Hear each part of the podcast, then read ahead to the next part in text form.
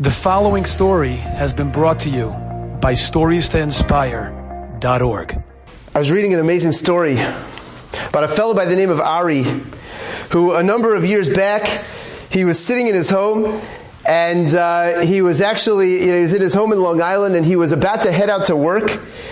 And his wife all of a sudden yells to him from upstairs. She said, Ari, did you do Baruch school order yet?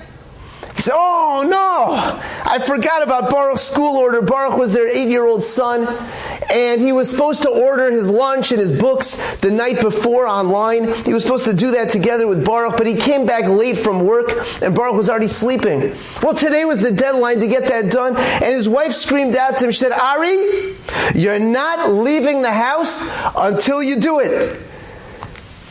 What am I supposed to do?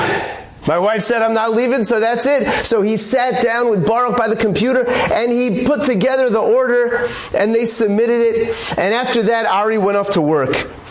Well, he ended up coming late and he missed his train that day and he got to work much later than usual. The thing is that that day was September 11, 2001. And Ari Schonbrun, who was working for Cantor Fitzgerald, which was on the 101st floor of the North Tower, because he came late that day, he was on the 76th floor at the time when the plane hit into the tower and the plane hit between the 93rd floor and the 99th floor and he was on the 76th floor and he heard what happened and he heard the bomb and etc that's what he thought it was. And he began to head down the stairwell immediately. And Ari said that his life was changed that day forever. And he said that all of the 685 Cantor Fitzgerald employees that were on the 101st floor that day all lost their lives. And he would have been the 686th if not for showing up a little bit late because of Baruch's order. And he said that was, that was just the beginning of recognizing all the miracles that took place. He said that when he was headed down the stairwell, there was a coworker of his that was hurt and said, please don't leave me. And he said, you know what? I'm going to help you. I'm going to help you come down. Don't worry about it. And he helped this coworker go down the steps. And in the middle of the stairwell, all of a sudden, his cell phone rang. And he looked at his phone and he saw that it was his wife. And he picked up the phone and she said, There's a plane that just hit the building. I thought that you were dead. He said, Don't worry, don't worry, everything is fine. I'm okay. And he hung up the phone. But Ari said, Never, ever in his history of working there and being in that stairwell did his cell phone ever have reception. But all of a sudden, that time when his wife called, in order to comfort his wife at that time, the phone worked. Somebody else asked him right afterwards if he could use his phone, if he could borrow it, and he said sure, and he gave him the phone. And as this fellow tried to dial, the reception went dead. Ari continued down, helping this, helping the coworker go all the way down, and they were instructed to go to the garage. But when they got down to the garage, there was a, there was a voice that all of a sudden said, "No, no, no, no! You can't go out this way. There's no way out. You have to go back up." Well, they went back up to the first floor and they got out and Ari had called an ambulance immediately for this coworker. And he was about to send the coworker off in the ambulance. He figured everything's okay. But she said, Ari, could you please stay? I'm so nervous.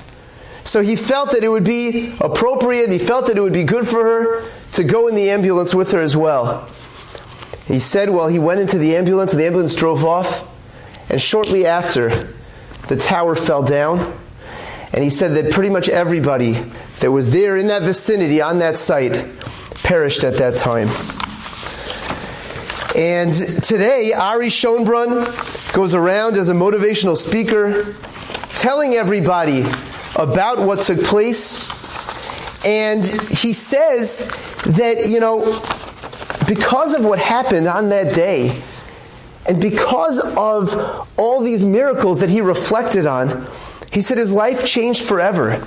He said, despite the fact that I was a religious Jew before, he said, but, you know, there were times in life when I lost sight of what was really important.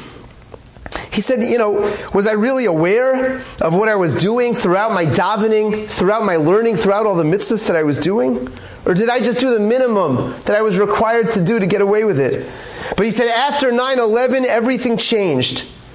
Ari says that just as he can list the miracles that happened to him on 9-11, he could also list the changes that he made in his life, in his dedication to Torah and to mitzvos.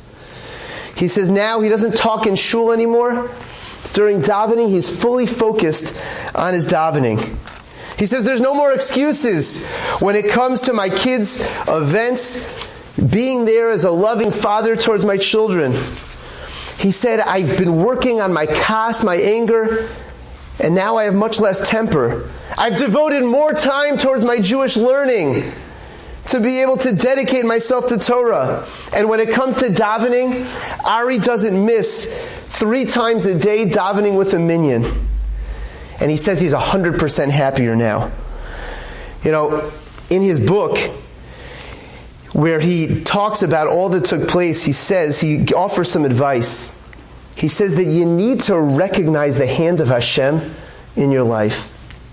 We need to stop and think and appreciate all that Hashem has done for us and how Hashem has brought me to the place that I am today and how Hashem is guiding every single aspect of my life. Enjoyed this story? Come again. Bring a friend. Stories to inspire.org.